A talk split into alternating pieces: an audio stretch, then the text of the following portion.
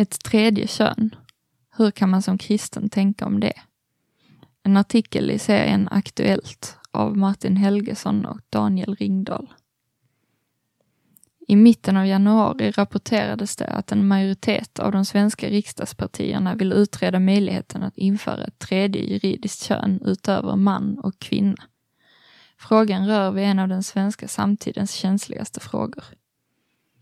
Vi, artikelförfattarna, vill understryka att vi närmar oss det här ämnet med ödmjukhet, samtidigt som vi vill ge några teologiska perspektiv på frågan.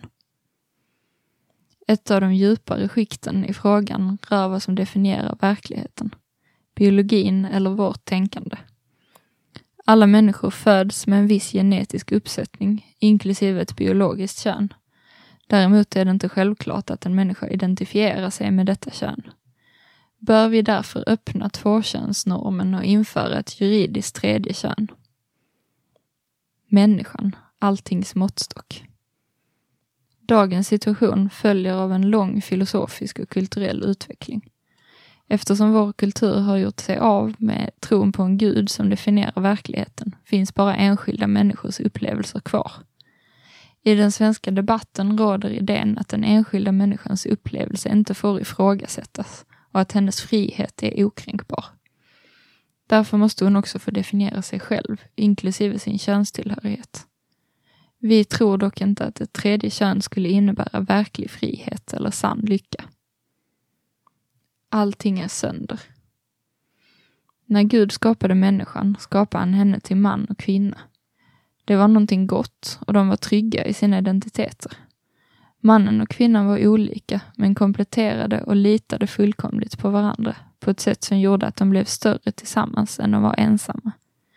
Tillsammans var de kallade att likna Gud i olikheten och i möjligheten att skapa liv.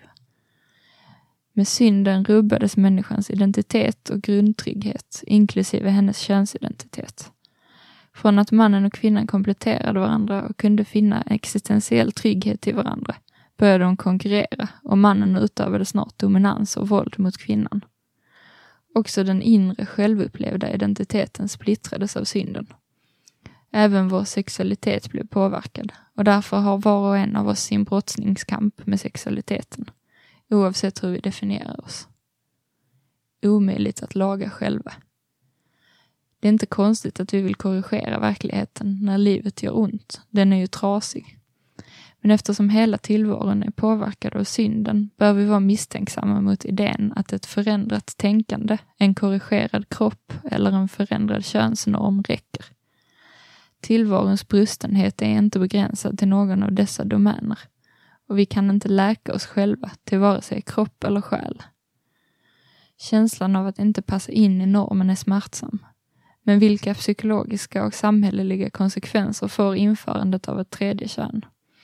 Vad händer psykologiskt när unga människor uppmuntras att ifrågasätta sin egen biologi? Kommer det att skapa tryggare människor?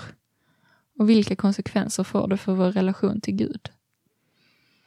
Biologiska versus sociala könsnormer. Bibeln är tydlig med att Gud skapade oss till biologiska män och kvinnor och att normen en man och en, en kvinna är någonting gott. Vi gör väl i att be Gud om hjälp och finna glädjen i den designen. Däremot måste vi vara medvetna om att vår tillvaro är präglad av syndafallet och att vi därför kommer att vara olika trygga i vår identitet, inklusive könsidentiteten. Därför måste vi vara ödmjuka inför varandra och lyhörda för varandras brottningskamper. Dessutom behöver vi se skillnaden mellan sociala och biologiska könsnormer. En social könsnorm kan exempelvis var att män gillar fotboll och kvinnor kläder. En sådan norm är skapad av vårt samhälle och ingenting vi behöver försöka försvara. Den biologiska könsnormen rör inte samhällets förväntningar utan vår biologi. Vi föds som män eller kvinnor. Det finns dock vissa otydliga fall då är det befogat att göra en medicinsk könskorrigering. Vilket låter oss bli mammor eller pappor om allt fungerar som det ska.